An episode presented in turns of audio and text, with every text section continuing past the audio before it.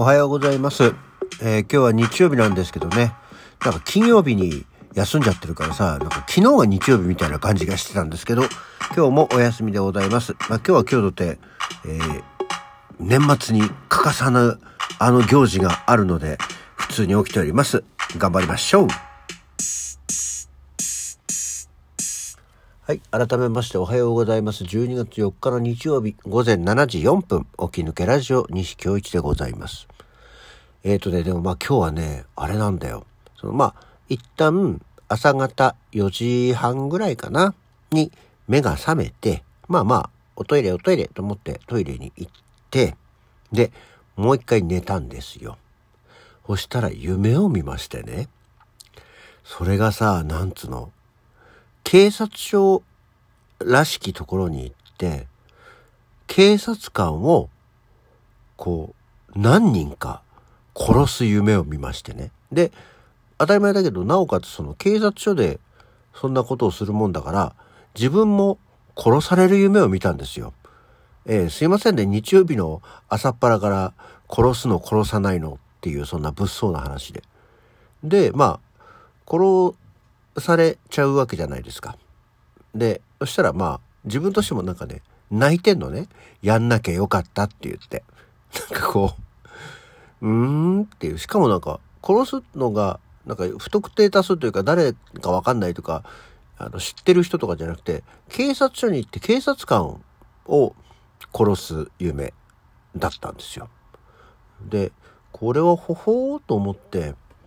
どういう、こ、そんな夢判断みたいのあるのかしらと思って、一応調べてみたら、まあ、もしかしたら、あの、こういうのってほら、いろいろ諸説あるのかもしれないんだけど、たまたまふっと出てきたのが、警察を殺す夢っていうのは、物騒な夢ですが、いい意味を持つ夢ですと。警察官を殺す夢を見るのは、仕事や勉強で能力を発揮できるサイン。今のあなたなら自分よりもレベルが上の人とも互角に張り合えるでしょう。会社員の人にとっては昇進のチャンスが訪れる可能性もありそう。あなたの仕事運をアップする暗示をする、えー、吉務と言えるでしょうと。ほー、ちょうどなんかね、その転職をするだろうなんだろうっていうのが動いてる時に、こんな夢ですかと思って。で、逆に警察官に殺さ、警察に殺される夢っていうのは、周囲の人や環境のおかげで現状が改善する暗示ですと。決して不吉な夢ではありませんので、安心してくださいね。警察に殺される夢は、あなたをサポートしてくれる目上の人物が現れるサイン。その人のおかげであなたの現状は大きく好転することになりそうです。こまこれまで困っていた問題もうまく解決できるでしょうということが出てるところがありまして、へーっていうね、なんか、ものがあって、そういうことなの？っていう。やっぱりでもこう、その他のところを見るとは、まあ殺すっていう、まあ殺すっていうこと自体が、えー変わりたい願望があったり、環境がガラリと変わる前触れだったりしますと。で、殺される夢は再生を表すので、いい天気が訪れる暗示と。うん。えーまあ、警察だっていうことで罪悪感などから自分を変えたい、もっと良くしたいという気持ちが強くなっていることを意味しますと。ほほほほ。で、殺される夢は今までは苦しい中で過ごしてきましたが、晴れるいい天気が訪れるでしょうと。今の環境から脱し、自分らしく生まれ変わるチャンスです。新しい人生の幕開けということで、じゃあやっぱり今やってることが良い方向に行きますよという暗示だと思って、良い夢と思ってね、あの、行きたいと思いますけど、そういうね、こう、夢ってよくその、逆張りをするじゃないですか、意味が。なんでそうなのなんでそうなるの？っていう。で、なんか、いい夢だったらさ、あ、てか、いいことだったら、いい夢を見たって良さそうなものなのにね、って思うんだよね。よくね、こう、ほら、あの、いい夢は大体、あまりよろしくなくて、悪い夢は大体いいみたいな、そういうことがあるの。あれ、なんで逆になるんだろうね。そこがすごく不思議ですね。そういうのを調べて今度ご紹介できれば良いかなと思います。まあ、ただ、本当に、今さっき見た夢。その一旦4時半ぐらいに起きてもう一回寝直して起きるまでの間に、えー、見た夢だったのでちょっと鮮明に覚えておりましたね。はい。っていうような感じを見ましたよ。まあ、なので、あの皆さんも万が一そんな夢を見た時はそれはいい夢だと思っていただければ 何よりです。はい。そして、えー、今日は何の日っていうか、今日は誰の誕生日っていう、まあ、あの、一応念のため振り返り去年の今日、今日、今日は何の日で、振り返り去年の起き抜けラジオを聞いたら、えー、ルパン三世の話してました。で、なんかそれで一本持っちゃったみたいで、今日は何の日まで言ってなかったんですけど。えっ、ー、と、今日はまずね、あの、ET の日だそうですよ。えー、1982年、昭和57年の今日、